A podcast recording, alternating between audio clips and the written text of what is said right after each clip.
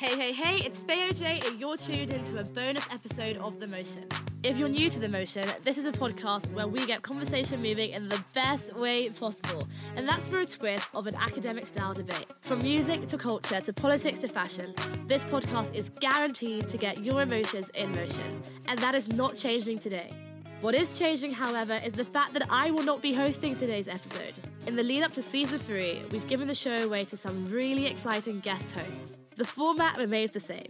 They'll be joined by guests with conflicting opinions who enter into an intellectual tug of war to sway the guest host's vote to their side of the motion. They chose their topics, they chose their guests. I am literally here, like you, to sit back, relax, and enjoy the episode. Welcome to the Motion Podcast hosted by Emmanuel. Emmanuel is a software engineer by day and all round philosophical thinker. He shows this on his podcast, the Intellectual Ignorant Podcast. He's also a photographer and describes himself as a Chop Life ambassador. Welcome to another episode of The Motion. My name is Emmanuel. Today's episode, we have quite a juicy and interesting title. What is shaping the future of the human condition, man or machine? Whether the things that sort of push the current digital revolution are actually powered by our own human uh, choices, or more so the machines and technologies themselves. Today's guests are going to be uh, Kendrick and Danielle. So I'm going to give you guys a chance to introduce yourselves. Hello, guys. My name is Kendrick. Right now, I am soul searching. I'm trying to find myself amongst everything I'm a mechanical engineer by degree,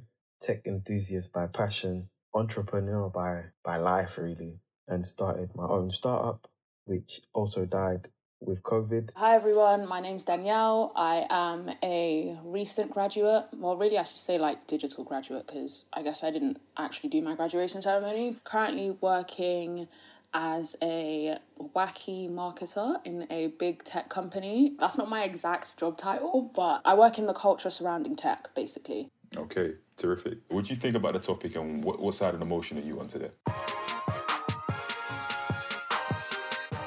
Tech machine being the one to have the greatest impact, the real sort of shaper and enabler of the human condition. What makes humans humans from when we are birthed to the period in which we grow to the period in which we die, it's come to the point where we cannot undermine the impact of tech. Number one, we can't disregard the kind of future implications that it will have. Even if we were to stop all sorts of developments, I'd say right now, there will still be another maybe five, six, seven years, maybe 10 years even of actual growth that we'll experience from the knowledge that we have now.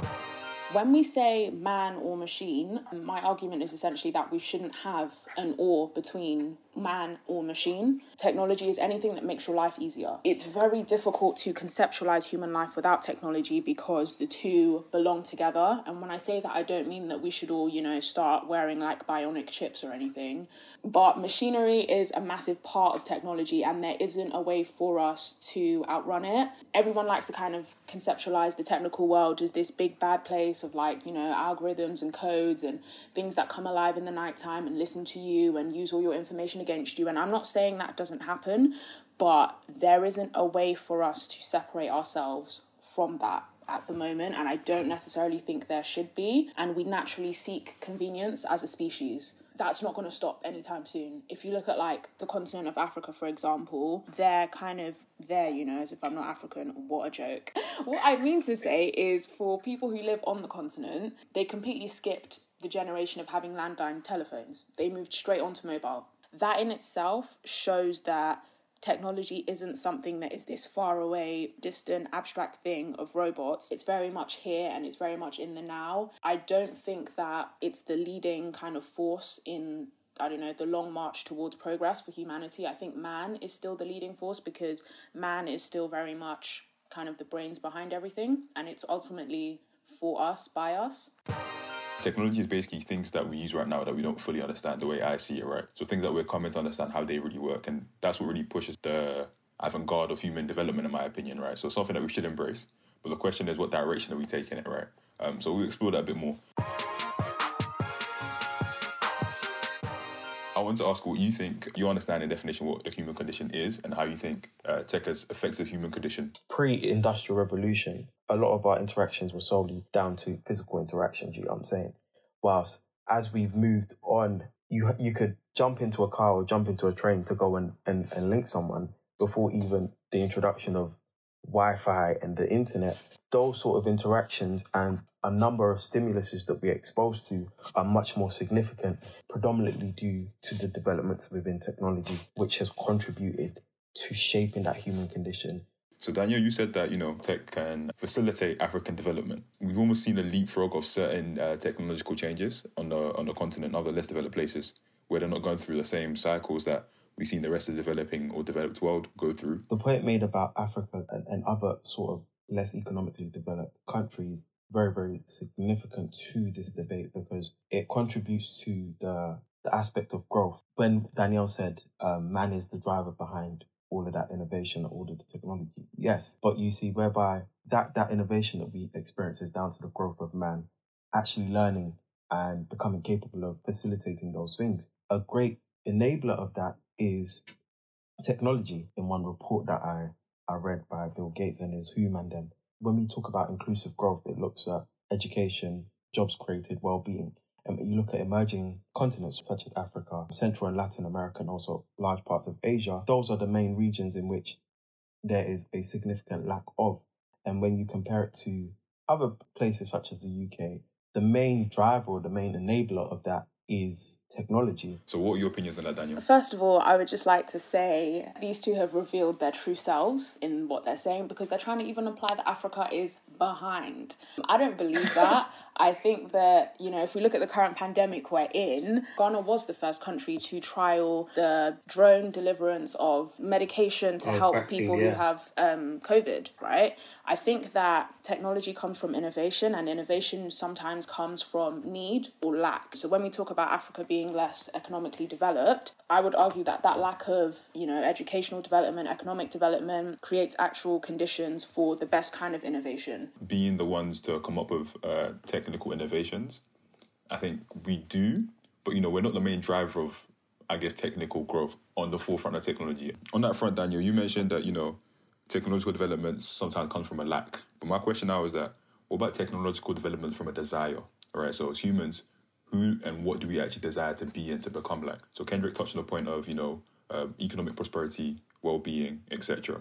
So I think in the West, we can see that most countries are economically prosperous. So in, in that sense, what sort of things are we iterating or developing technology for? to take like a more philosophical stance, I would say if we look at like Maslow's hierarchy of needs, right? I'm going to list the points of it just really, really quickly so we can all know. Top one is self actualization, esteem, love and belonging, safety needs, and physiological needs. So the first two I mentioned, self actualization, esteem, and to an extent, love and belonging, are things and pursuits that we can essentially acquire via technology, right? So if we look over at kind of sneaker culture, you know, something comes out and it sells out in two minutes because everyone's got a bot and they're able to buy it. When we look at things like that, technology is very much driven by man in that case because these bots that buy these sneakers and sell things out and drive up the price with resellers etc etc are things that we want for ourselves what were the dior Ex Jordan. those, right? Do you know, I actually believe that only five people in the world actually own them and that everything else is a fake. But anyway, the point of that is to say that when we have things like this, who's it for, who's it by? Us. On that sneakerhead culture, right? Especially last couple of years, two years or so, I see everybody's into Jordans, everybody's into the next drop, everybody's into Yeezys, etc. But two, three years ago, it definitely wasn't like that, right? And I think um, part of that is actually the rise of social media and everybody seeing sort of what other people are doing, right? So on that topic of desire, right? Do we really control our own desires as humans, right? Or is it the fact that we're so influenced by desires of things that we see, network effects, right, which are amplified by social media? Do we really want what we want, or do we want what we think we want, which isn't really what we want?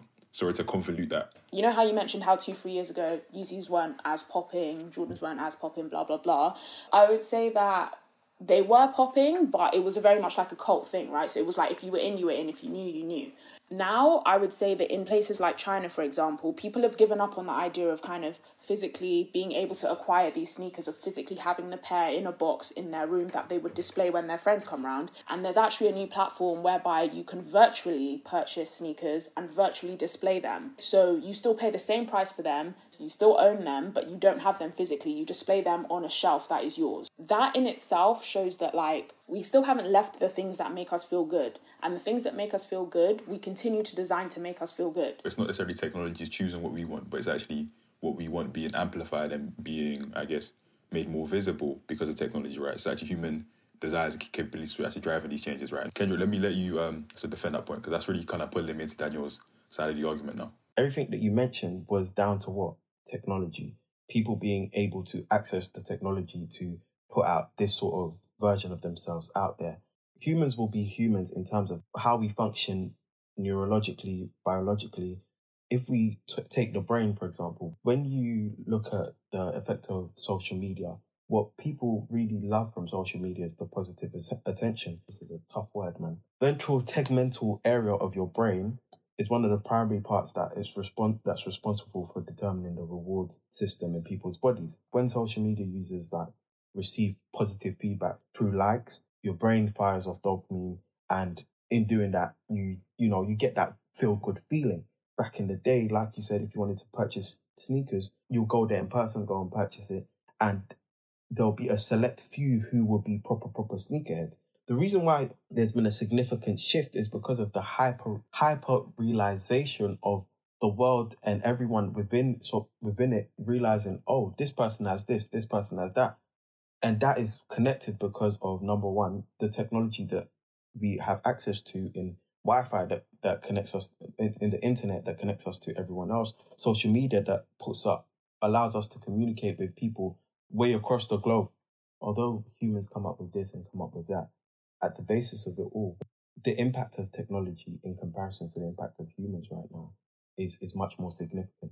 Should we allow the impact of technology should be greater the impact of our own human uh, thinking, right? Are the, the things which are being amplified by technology, the desires that are being amplified by technology, are they actually good for us and where we end up as a human species, right? An interesting point to Danielle's argument where we, the man is the machine, right? It's almost as if we are part of the matrix, like our environment has become technological, right? And there's no way to get rid of uh, things which sort of come before or after, right? So where then do we are we able to really sort of pick which ones are us and which ones aren't? And can we so easily discard things which are us and like aren't us anymore? Like, is that more difficult or easier to do? When you said the man becomes the machine, I mean, like, yeah, sure, of course, it sounds really good, right? But I still think there is a fundamental distinction between man and machinery simply because machinery has no sense of self, right? Alexa will say she knows what she is, but does Alexa have actual consciousness to know and understand what she's built for? Within that dynamic, I think the relationship between man and machinery is always one of power. I think it's in programming, right? They have like a there's a master server and there's like a slave server right those are the words for it it's not it sounds very strange to say in the workplace but that that exists right that master slave complex I wouldn't say is the same exact one that we have with technology, but we always have the power. That's why Amazon is as big as it is because power is intrinsically built into that relationship. When Amazon builds these massive scanners that you know people can use at the warehouse to to deliver people's prime deliveries the next day, that is a relationship of power. The machines don't get to sleep. They don't have a lunch break. Neither do the actual employees. But um, anyway.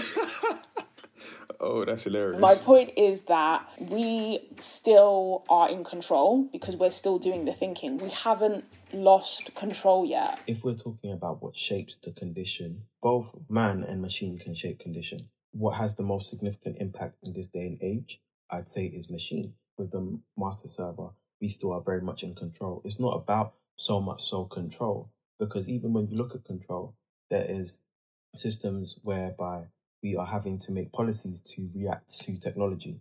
When Uber came into the scene and introduced that, that new sort of technology for ride sharing and whatnot, new regulations had to be made in order to accommodate that. So, whereby we're talking about shaping the condition, humans are kind of being responsive to the developments that are being made within technology. The way we, we as humans can affect one another is really, really much catalyzed by technology right now. Want you guys to almost like sort of go back and forth amongst each other. So I'm going to put out a question and so we'll hear what you guys think amongst yourselves, right? Kind of directly face off against each other, right? Can a single human remove themselves from the matrix, from the technological sort of grip? Then if a single human removes themselves, what does it mean for them, like as a sovereign individual? And does that mean that they're excluded from society? Is the social fabric fundamentally technological? A single human being can attempt to remove themselves from technology, but it wouldn't attempt. last very long. And that in itself, that removing themselves from technology would be a step backwards in evolution. Okay, what do you think of that, Kendrick? 100%. Someone could detach themselves completely from technology and last a whole lifetime. However, technology will still come to your doorstep. In order to really, really eradicate yourself from technology, you would have to find yourself in one of the most distant parts of the world that nobody has touched yet. So, who is responsible for consumer technology, the user or the designer? The designer is responsible. I disagree. Designers are enablers. I feel like humans we're way more complex sometimes we understand, and machines can be sort of understood. We're getting to the point where yeah, where certain approaches that machines are more complex than even humans can understand right now, right? So are we sort of sort changing ourselves by integrating with ourselves with something that's sort of below our developmental level, which actually isn't as complex and advanced as us, right? And can't actually capture all the elements of what we need and who we need to be to be human by saying that, you know, it's man and machine. I don't think we're reducing ourselves. The reason I say that is because my definition of technology encompasses a lot more than phones and code. So, for example, near India, there's an island called the North Sentinel Islands. They're completely um, locked off from humanity. People are not allowed to go there. And um, their main method of kind of um, hunting uh, generally is like a humongous bow and arrow that's like five foot. They can literally shoot at helicopters. It's mad. I advise everyone to Google it. That in itself is a form of technology right and when we think about technology as this far ahead thing that's you know this onwards march of robots it's essentially a misconception because i would argue that technology is very much fused with who we are at a very basic level. Should, should we seek to evolve all humans in the same direction? Or should other humans sort of seek to evolve in a different direction? Because with technology right now, it's, it's almost becoming a homogeneous like, human, right? Everybody's becoming the same, thinking the same, doing the same, liking the same things based on the fact that we're all connected, right?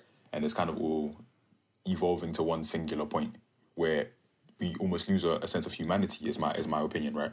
So is technology actually enabling us to be human or less human by becoming singular? And does the human disappear when we're all the same, right? And in that case, we, we lose the idea of what it means to be human. We're all human, but our needs are different, right? So that's why people need different things. People use different apps, people have different preferences. That in itself is an expression of a certain level of individualism.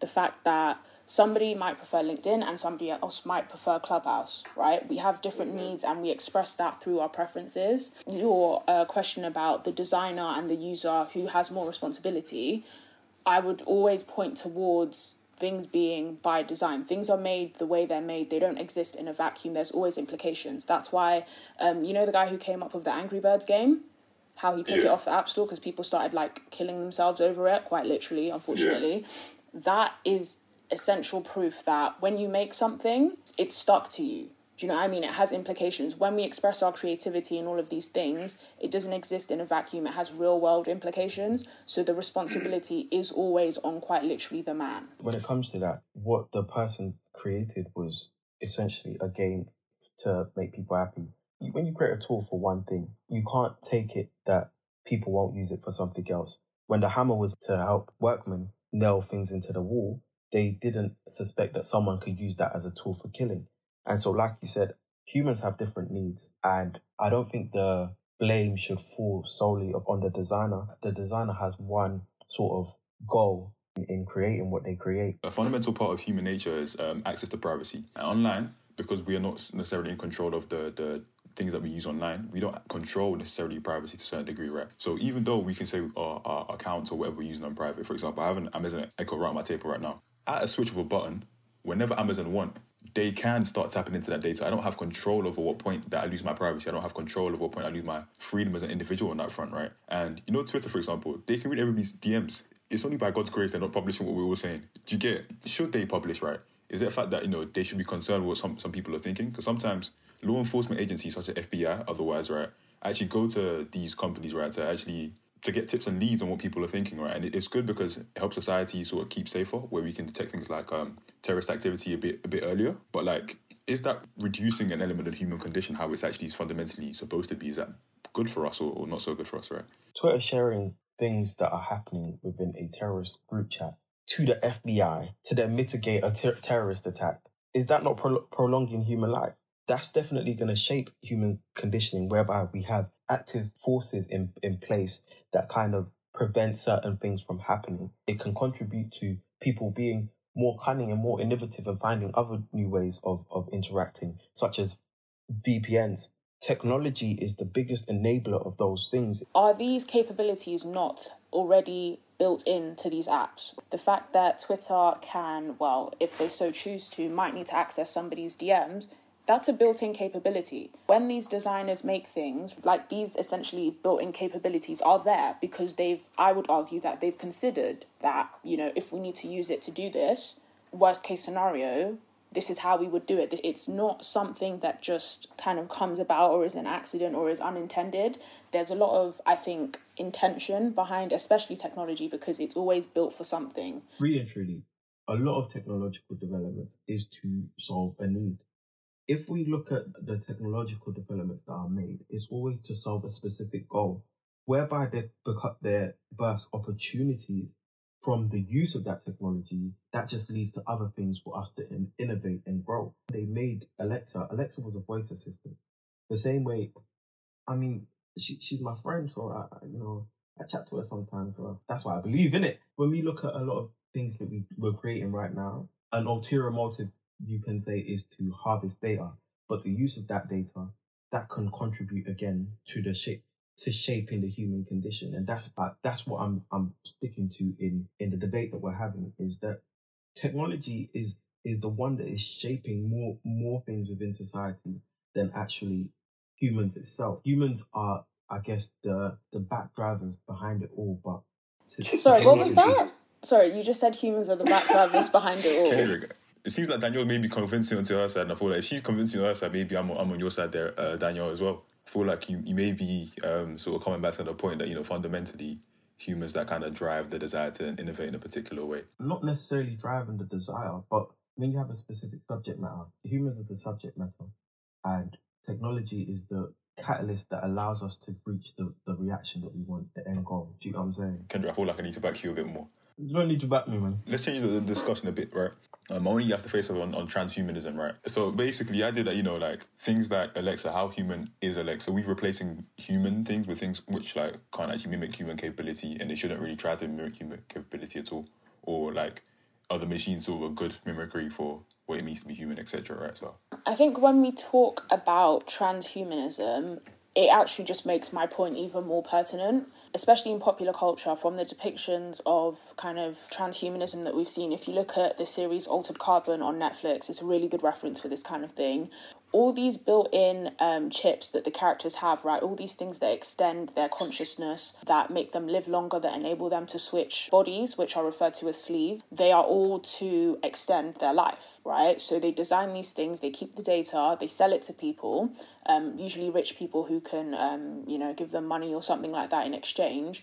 And what is made accessible to poorer people is actually like less quality versions of the same hardware, I should say. When we look at that, right, the fact that in the show, right, the poorer people still want new bodies, new sleeves, new consciousness, and the richer people still want it. The fact that everybody wants it and that everybody's kind of trying to get it by all means possible does that not indicate that this is something that mankind is still chasing? This kind of everlasting uh, immortality thing that we just won't give up on? If we're just like changing sleeves and we're just like not human front for the machines that are really truly behind us that kind of actually in control what we're doing, right? And we we think we're in control, but we're just like it's like makeup on the pig, right? Or is it a thing where like the sleeve is the control and the machine isn't really that powerful. I still think the human is still, um, in that case, would be the ultimate kind of controller because they are the ones who sought out the sleeve, looked at it, des- um, designed it, chose it, and then kind of put it on, if you know what I mean. My concern is that when we keep saying that, you know, it's the machines, it's the machines, it's the technology, how do you assign blame or responsibility to something that has no consciousness and therefore isn't really alive? Right, we can look at trying to integrate consciousness with machines, right? So isn't that the whole point of AI? So AI is trying to get to the point where it can make intelligent decisions on the same level as humans, right? And we're not at that point yet, but we want to be at that point, right? So let's say we are at that point now. Is that the point that you think we've lost control, or is that a point where we're still in control to a certain degree? And how do we measure whether we've lost control or we still we still are in control? I honestly speaking, I don't think we can measure the exact point at which we've lost control. I think a certain part of innovation is risk and not knowing exactly what will happen. The risk is accepting that I've designed this thing, but as this thing essentially as it's It's now designing me. no as this thing's life progresses right and other people have impact on it you might create a newer version of the same game or something like that it will change and that at some point if i become quote unquote so um, attached to this thing that i've created that is still mine i will just accept it because i've created it You know, sometimes certain decisions that we make, right, is, is the idea of uh, certain technologies know us better than ourselves, right? There's a separation between human consciousness and human uh, sapience, which is basically like how well we, uh, we're able to think for ourselves, right? We feel like we want something, but a machine can actually observe our patterns and our behaviors and has collected data on us and knows which way we actually would prefer it. So, right, so suggestions of machines are actually better for us than our, our idea of what we want. An example of that is um, in what you call unsupervised learning, just understanding patterns and clusters within existing data. If you go on Amazon and you were to purchase this, it will make recommendations based on what other people have purchased. And that is coming from predominantly the data that is extrapolated from humans as a whole. And that's a large pool of data that is tapped into. That recommendation is basically to say, you're buying a printer, you're going to need printer ink. And someone who perhaps is, is, is just going to buy a printer because they know they need to buy a printer. If you're the first person buying a printer and you jump on Amazon, someone's told you buy a printer on Amazon, you'll just buy the printer. But what Amazon will tell you is you need to buy a printer with it because someone might not know that that's something that goes with it. Um, I, I appreciate those strides in technology. Well, I don't appreciate the ad suggestions, but I can appreciate like the intelligence that goes into it. However, I don't think a machine can ever know a human being better than they know themselves. That I don't believe that the things that are suggested to you for you to buy on Instagram tap into like a subconscious level of things that they think you want. I think it's just a way to make more money. I don't think that a machine's capability or technology's capabilities can go so far as to almost develop this like semi consciousness where, you know, they can tell you things that you wouldn't know about yourself. They don't have access to memory. So, how would they fully shape your preferences in that much of an intimate way? Is there other cases where the machines can make better decisions for us than humans? You can look at um, assisted sort of medical diag- diagnostics, right? Where you can say your doctors know stuff and they've learned, but the machine can make a better decision for the doctor in that case, right? That was what I was to tap into in that. Not all humans are doctors. Not all humans, again, have the capabilities um, to know exactly what goes on inside their body.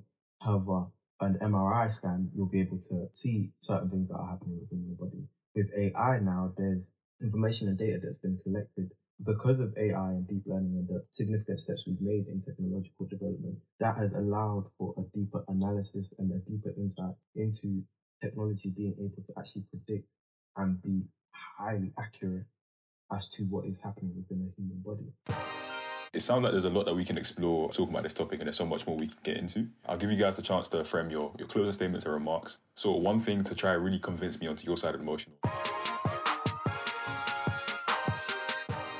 Well, Emmanuel, I know that you're a programmer, right? So I know the whole master slave uh, server thing is really, really, really going to dig into your brain. As somebody who has the background you have, I, I think you know what side to come down on. Not in the sense that we are the masters and the machines are the slaves, but one party is much more in control of the other. I'll leave it there.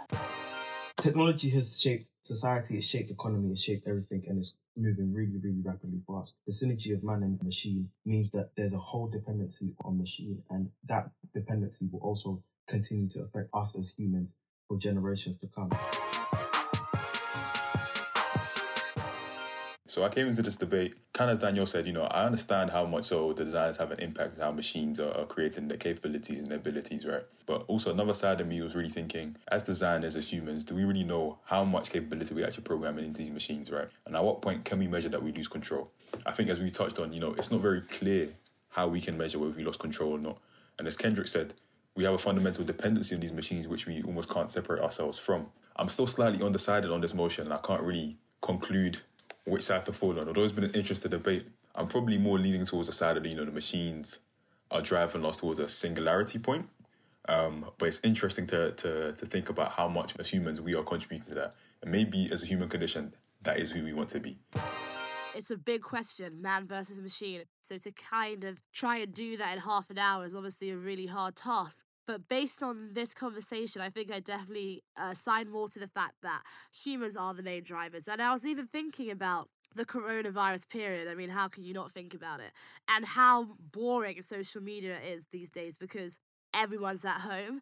And I think before there was a lot of talk of our generation, you know, being so drawn and so obsessed with social media. But I think that we really are obsessed with experiences and sharing that via social media. But I think it starts with the experience because these days looking at everyone's stories like i'm genuinely bored. I don't actually like want to look at my phone. I'd rather like do cooking and actually doing things with my hands than just looking at people doing nothing with my phone. And i think that just shows that we are still driven by experiences. It's just technology enhances it for us and like makes those experiences easier for us or changes the nature in which we experience through vr and through ar so i think it's definitely an enhancement rather than a replacement. I don't think you can replace a human like Theoj with a machine. Jokes aside I don't think you can replace any human with a machine. So I'd say that humans are definitely the main driver, and that's where I stand with this debate.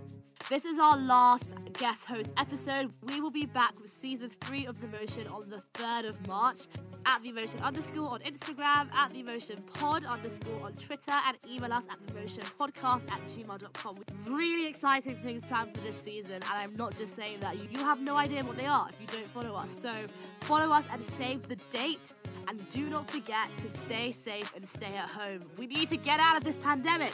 We can only do it if we, you know, stay together and um, elect a government who actually wants us to stay out. What? Who said that? Listen, this is why I don't talk too much in this podcast because I reveal my true self. I'm hoping the music has stopped now. You're not listening at this point. Goodbye. See you on the 3rd of March where I will be back in full swing.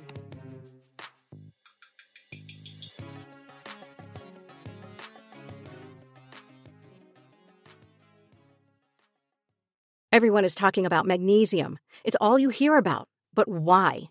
What do we know about magnesium? Well, magnesium is the number one mineral that 75% of Americans are deficient in. If you are a woman over 35, magnesium will help you rediscover balance, energy, and vitality. Magnesium supports more than 300 enzymatic reactions in your body, including those involved in hormonal balance. From functional medicine doctors to mental well being and female hormone experts, we all know that magnesium is the one mineral to improve all aspects of well being and health. But which one?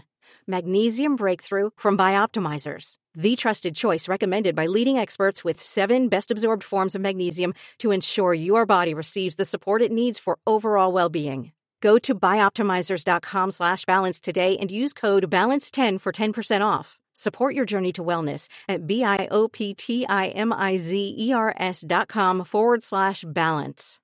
Magnesium Breakthrough from Bioptimizers, your foundation to optimal health and vitality.